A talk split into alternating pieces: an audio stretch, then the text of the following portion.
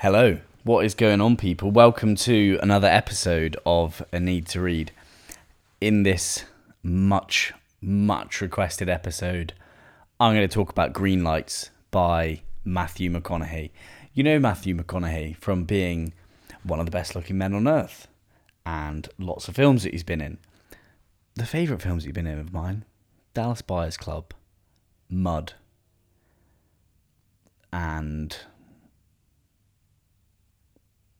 he was only in it for a little bit, but Wolf of Wall Street, because that was such a big part in the film. That home, home, mm, you know, you know the one anyway. So yeah, Matthew McConaughey, he wrote a book. I don't think he had a ghostwriter. I think he genuinely wrote this book, and I think he did quite a good job of it. But I'm going to get into the book in one moment. Let's firstly talk about adverts. Firstly, the, and the most important one is A Need to Read is now on Patreon. Patreon is a platform in which you can support me as a creator. Now, I'm not going to ask for money for free, for me not to give you anything back. So I've created the Book Gang again, which is a book club, but it's just far more interesting because it has the word gang in it. It means on there, there's a couple different levels. One, you'll get bonus episodes, which unfortunately they won't be touching this Spotify or Apple. They'll be solely for Patreon and for people that really want to support me. For people that do want to support me, you're helping fund all of the things that I do creatively. And I appreciate that so much. For those that have joined already, thank you so much for putting your trust in me. I'm going to make this Patreon well worth the money and more, and I'm so excited to do so. On there you get live Q&As, bonus episodes, the topics of which will be chosen by you, the patrons of the podcast. And I'll do random live Q&As as well. I don't tend to do lives on Instagram. I just think doing it on a Patreon where I can get a bit more of a intimate, easy connection with people to chat about things. Messages can be sent to me on there, which are probably far more likely to answer than I am on Instagram because I get not hundreds of messages a day, but far too many for me to keep up with. And I just think it's a nice thing to do. I'm really excited for it. If you want to have a look at it, head to patreon.com forward slash a need to read and check out the different tiers and see if one is right for you. And if you do, thank you so much for putting your trust in me in terms of being able to deliver some good content for you. Secondly, and before we get into the episode, this podcast is sponsored by BetterHelp. So, you know, when you're feeling anxious or you're feeling depressed, and for those that don't ever feel like that, fair play to you. Fantastic news. And I do hope you never have to. But a lot of people nowadays, they're feeling the anxiety, they're feeling the depression sneaking in. And sometimes you're chatting to your friends about it and you get the worst advice possible. Oh, just cheer up, mate. Oh, did you know that there are children starving in Africa? and it's not helpful advice. And I tell you who will give you helpful advice is a therapist. And they'll actually listen to you and take on board what you're saying and ask you those questions that make you come to the realization yourself, which is a great thing to do, by the way, of where things are going wrong and how you can get yourself back on course to feeling better. So, BetterHelp will provide that service for you. It's an online therapy service, it's worldwide and you'll be connected with a therapist within 48 hours of buying it because it's obviously it's not free. But funny thing is, on that subject, you get 10% off with uh, being a listener to this podcast. So you head to betterhelp.com forward slash a need to read, and that is 10% off your first month. If you feel like the time is right for you to do therapy, just go for it.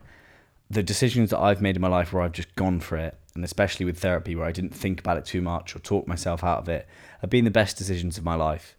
And therapy is well up there with the best decisions of my life. Up there with like starting ukulele and starting reading, starting jiu-jitsu. All of that had a huge impact on my life. But let's get into it. This podcast is about green lights. It's not about therapy, but we are going to chat about journaling as well and a little bit of one of my new favorite books for your mindset. But let's just start with Matthew McConaughey's book. he didn't actually start out as an actor. He wasn't like one of those Disney kids who was in Disney kids programs. He started off in school like a normal person. Granted, it did sound like his school life was slightly easier than most as he won the most handsome in his class. Sounded like he got any girl that he wanted. Sounded like really a bit of a Billy Big Bollocks at school. And he, it wasn't a particularly challenging time for him, is what he kind of went through in the book.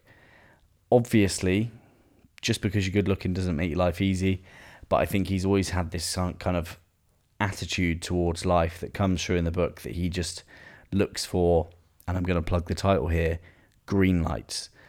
Times where you're just like, oh, things are a bit easy for me. Let's just shoot this way. Things are going in the right path. Now, as with many autobiographies or biographies, you have to take some of the stuff with a pinch of salt. And one of the things that made me question the whole book was the fact that he said that when he was 12, he spent a summer making a treehouse. Now that that's pretty believable. I'm sure living in Texas in the summer, what else are you going to do? You probably play with guns um, or build tree houses. Now the bit that I take issue with here is that he says he built his treehouse 13 stories high by the end of summer, and that when he climbed to the top, he could see the curvature of the earth. Now, if I'm honest, Mr. Matthew McConaughey, I do call bullshit on that. 13 stories is an awful long way. If you think about it, when you go into like a town centre and you see like a hotel that's maybe seven or eight stories, like that's really, really high. 13 stories is an awful, awful long way up. So I would take some of what he says with a pinch of salt. Another thing that he said with a pinch of salt, and I'm not going to ruin bits of the book for you, but his dad does die. You could have Googled that. He says that his dad died whilst he was having sex when he climaxed. Really? I mean, probably not. But does it make it for a good story? I don't even think so it's just it's just so out there that it's probably unbelievable. But I think it, here's the thing: is when you give someone time to tell a story, you give them over their whole life. His memory, he might genuinely believe that, like he built that um, treehouse thirteen stories high because someone told of it, and your your memories get get altered over time to fit the narrative that you want them to. And it's kind of similar like when you've got anxiety like the stories that you tell yourself, you use them to serve the story that you want to be told.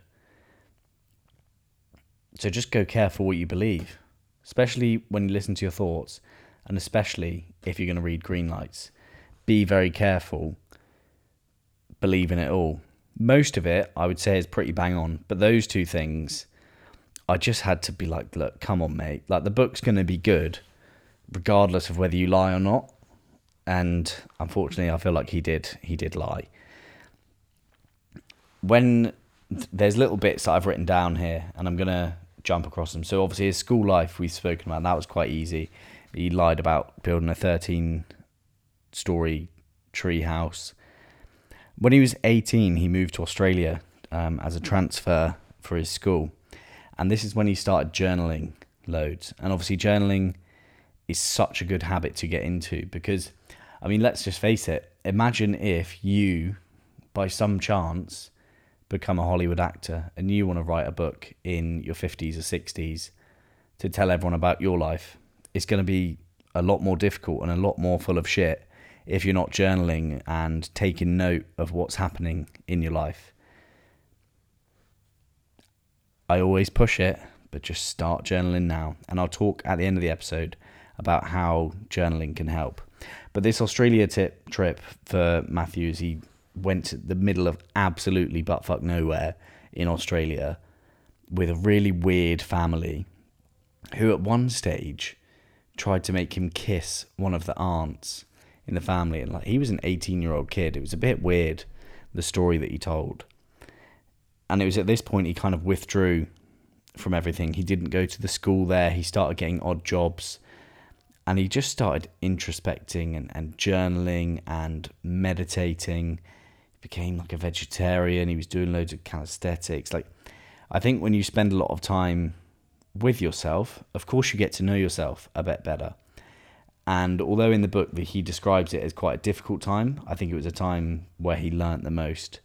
And I would definitely say so. Like when I moved to Australia, that was one of the more lonely times of my life because, of course, I'm on the other side of the world.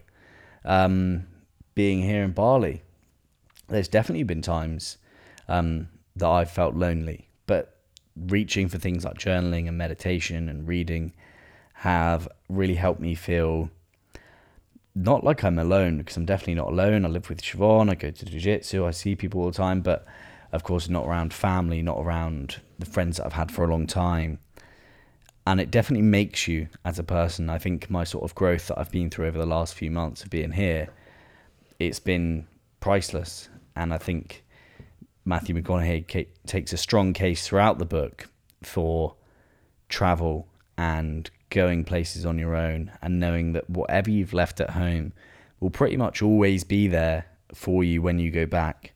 Because I think that's one thing that does stop people when it comes to going away. They're worried that they're leaving a life behind that they won't be able to go back to.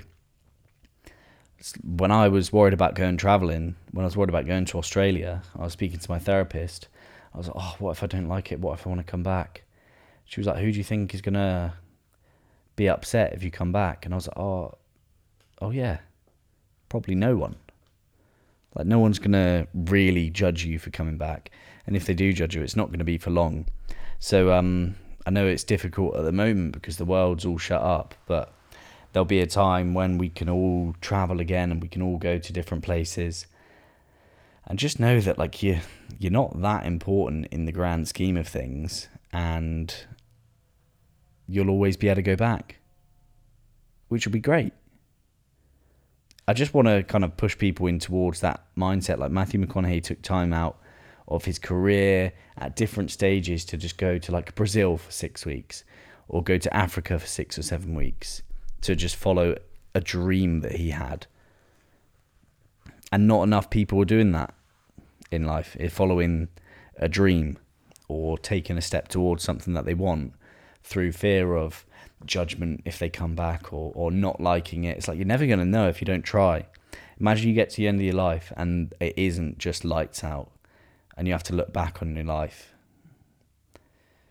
and you have to be like, oh bollocks, I didn't go to that place when I was younger. Like that'll be annoying. It's it's worth thinking about. I know the world's shut at the moment, but if you can get yourself prepped in the right mindset for when it's not, then you can be making some great decisions going forward. As I was saying that, I was just bitten by a mosquito on my foot and I just saw it happen and it is very, very itchy.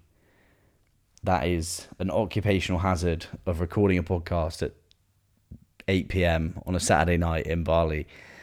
But we move. Great parts about the book. Matthew McConaughey's philosophy on life is brilliant. And he writes poetry and he he just enters into his journal just like different thoughts and in different ways. And it's beautiful, honestly. I've started writing poetry since reading that book because look, books can encourage you to do all kinds of weird things you would never have imagined yourself doing. And I've picked up poetry because I thought, you know what, that's a really nice way of expressing myself. My poems might be absolute shite. And in fact, I can tell you that they pretty much all are but it's worth doing just to try it. Like if I think of something, I can rhyme it a couple times or put it into like a flowy couple sentences. Then that's the kind of thing that I want to be creating in my life is expression through writing. And it might not be for everyone, but just remember a couple years ago you couldn't have paid me to pick up a pen. So you never know if you do not try. That is a very important thing to remember once again. The main sort of philosophy that he had that he kind of picked up from his dad, and I'm going to quote the book here. He says, I'm not perfect. I step in shit all the time, but recognize when I do. I've learned how to scrape it off my boots and carry on, which I don't think enough people are doing. When you do something wrong, this is like my favourite quote from Aldous Huxley rolling in the muck is not the best way of getting clean.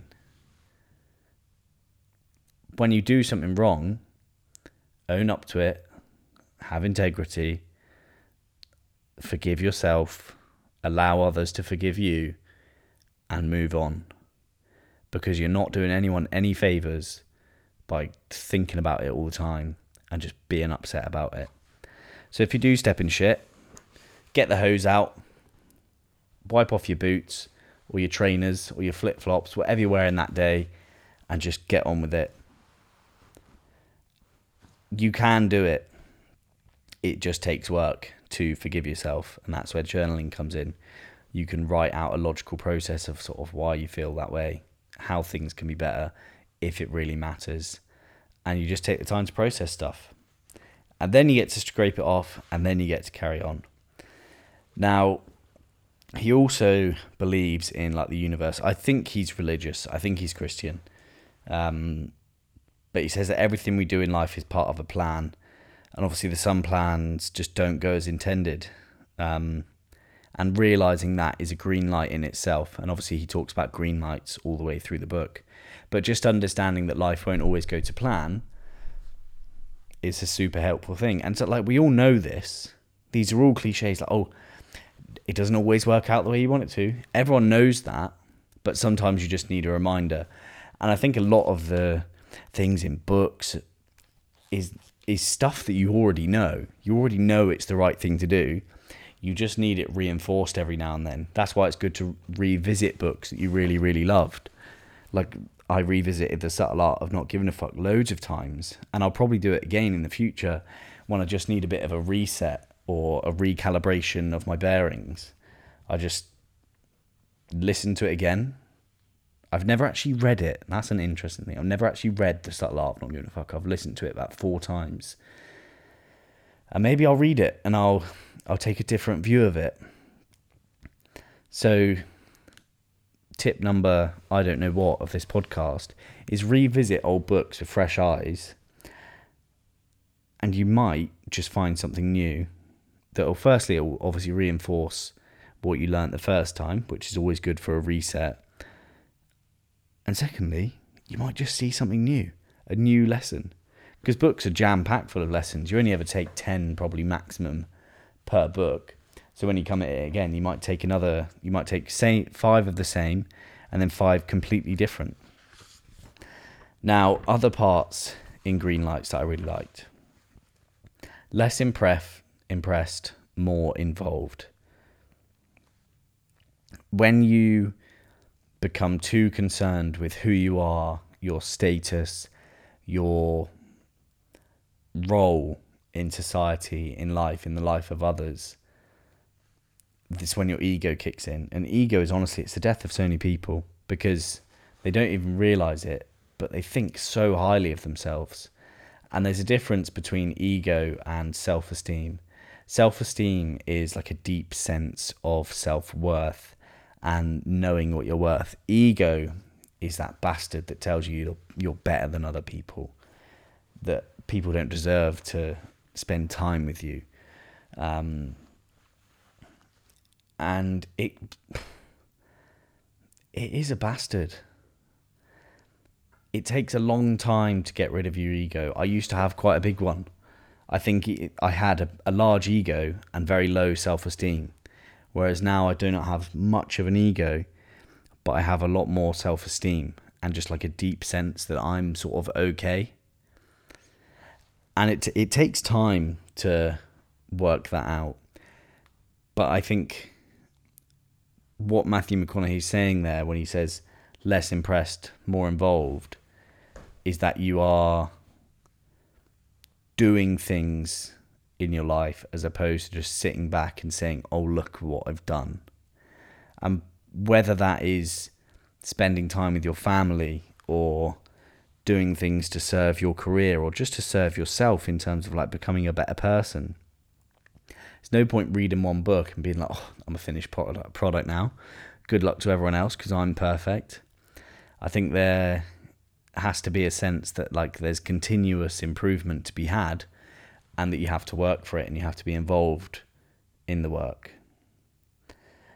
Now, there are of course loads of brilliant parts of Greenlights, and I honestly think it was probably one of the best books I've read so far this year.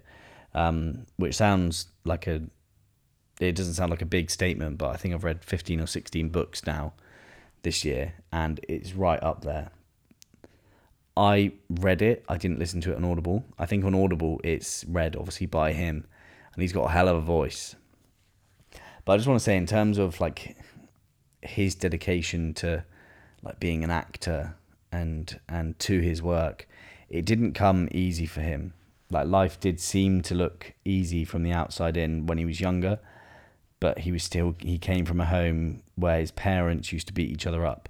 His dad challenged all him and his brothers to a fight to see if they were going to be men, as it were, like a proper toxic masculinity kind of household.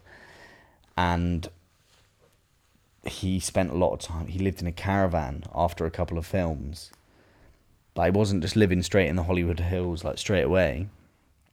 It wasn't an easy route to the top, but he searched out for those green lights that he talks about and that's really really important is sometimes life will give you a sign a lot of people ignore those signs and just let them pass like Steven Pressfield was talking about in the previous episode of on this podcast but Matthew McConaughey seemed to be able to take those signs from the universe and then point himself in the right direction which is a skill in itself is being able to recognize the the whole green lights thing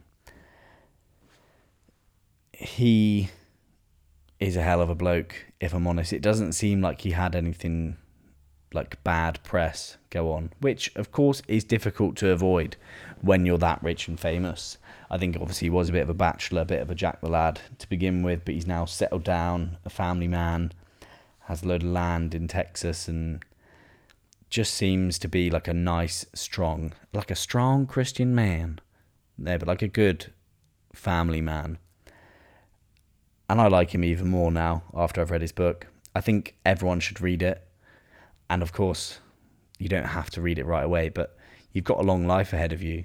So stick it on your to read list because it's such a strong case for journaling and travel and sort of letting people know that you're never actually stuck. And that, of course, success or your purpose or meaning in life doesn't just come around straight away. You have to look for opportunities and they'll present themselves at the right time. And it's then about taking those opportunities, those green lights, like it's spoken about. Now, that's enough on green lights. It's a good book. I think I think I'd ruin certain parts for you, but there are loads and loads of interesting stories from his life. I don't think you can have a life in Hollywood and not have some interesting stories to tell. But I think his is a little bit different to most actors or lady actors or actresses. I don't even know anymore. He's he's had it different. He's done different things. He's he's gone on a different path, and it's it's really cool to read that and listen to it if you want to listen to it because I mean he's probably a hell of a narrator.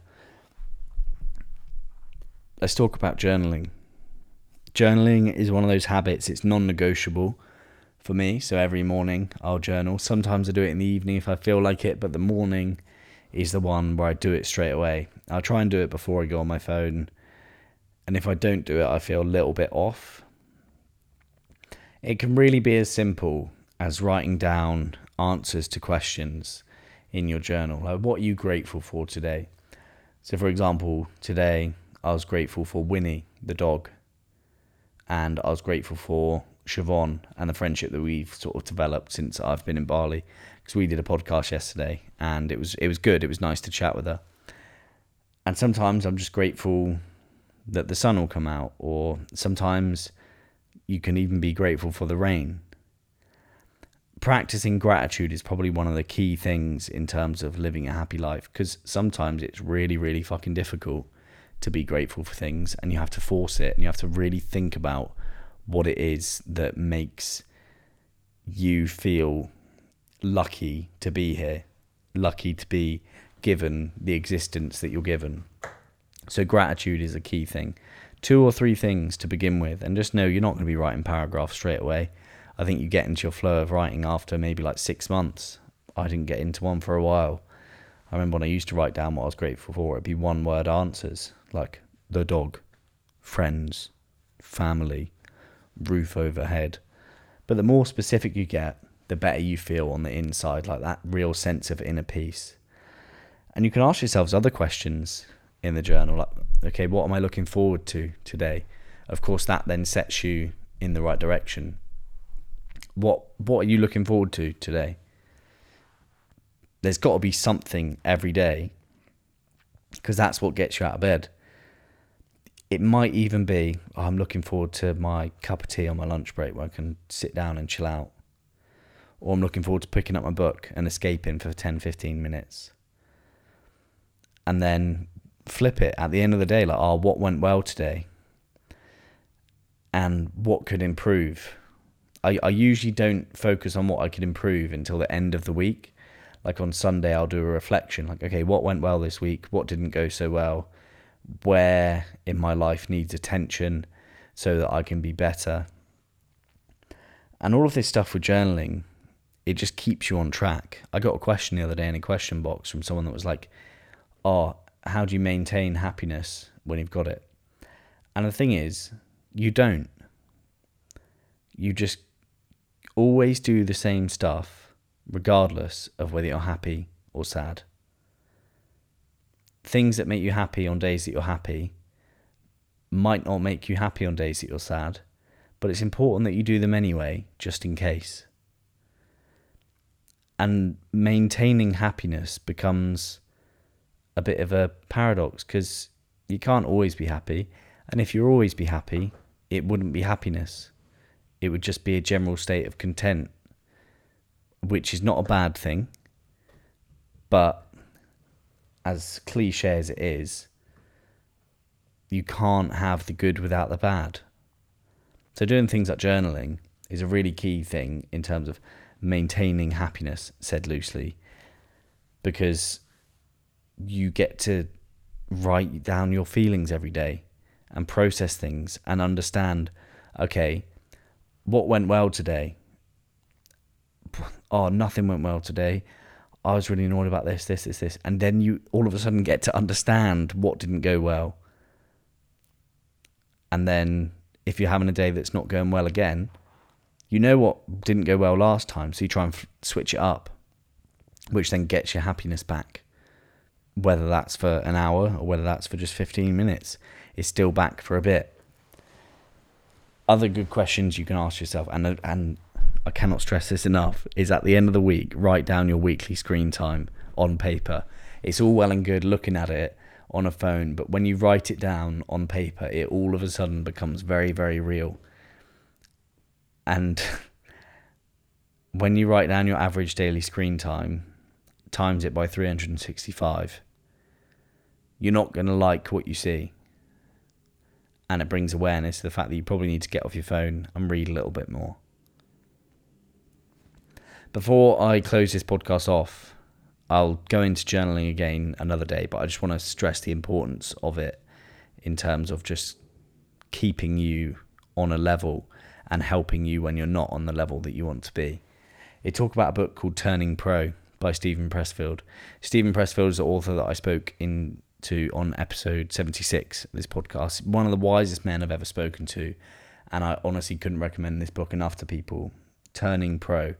Being a professional is not about your job, it's not about your career, it's about your sense of meaning and what you want to contribute to the world. If anything, you might not want to contribute a damn thing, but if you do, if you want to create, if you want to be an artist, if you want to create content online, if you want to be the best at whatever it is you think is worth doing, then read Turning Pro. I think it's probably one of the best books for your mindset that is out there. And it's very, very easy to read. It's very short chapters. Steven Pressfield's got quite a brash writing style. He's very to the point, very succinct, and he's not afraid to throw in a few swear words or be honest about his lived experience in life, which is invaluable because you know what I'm like. I think everyone's full of shit.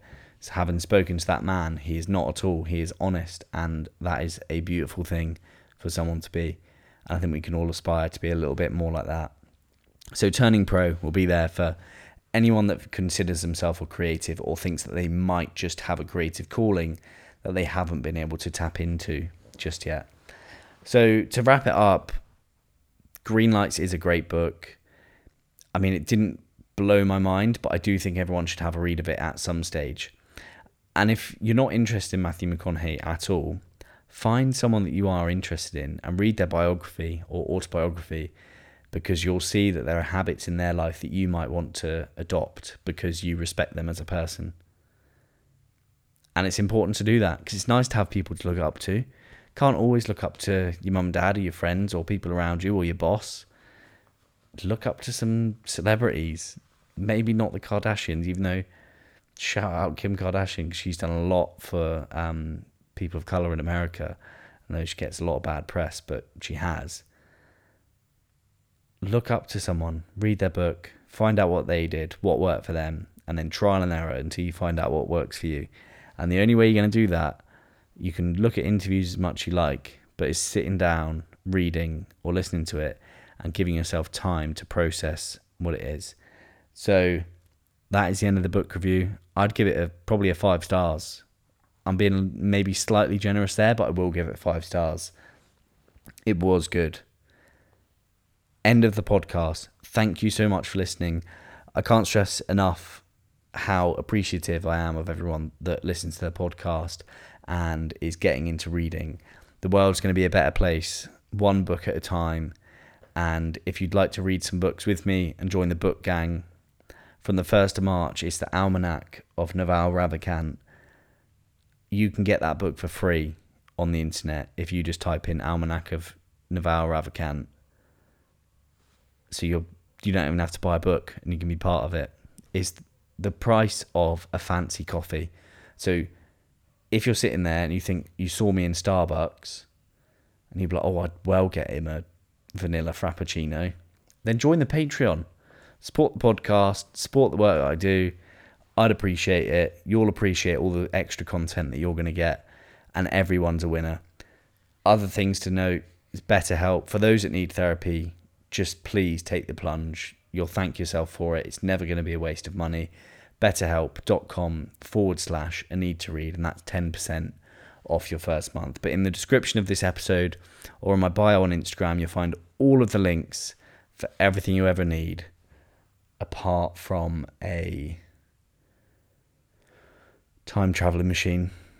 I was just thinking about what I would like, and I'd definitely like a time traveling machine. It'd be well cool to see what the future's like. But it's also pretty good to just see what now's like, if you get what I mean. Way, way off topic there. Thank you so much for listening. You're all absolute legends. Love you. Bye.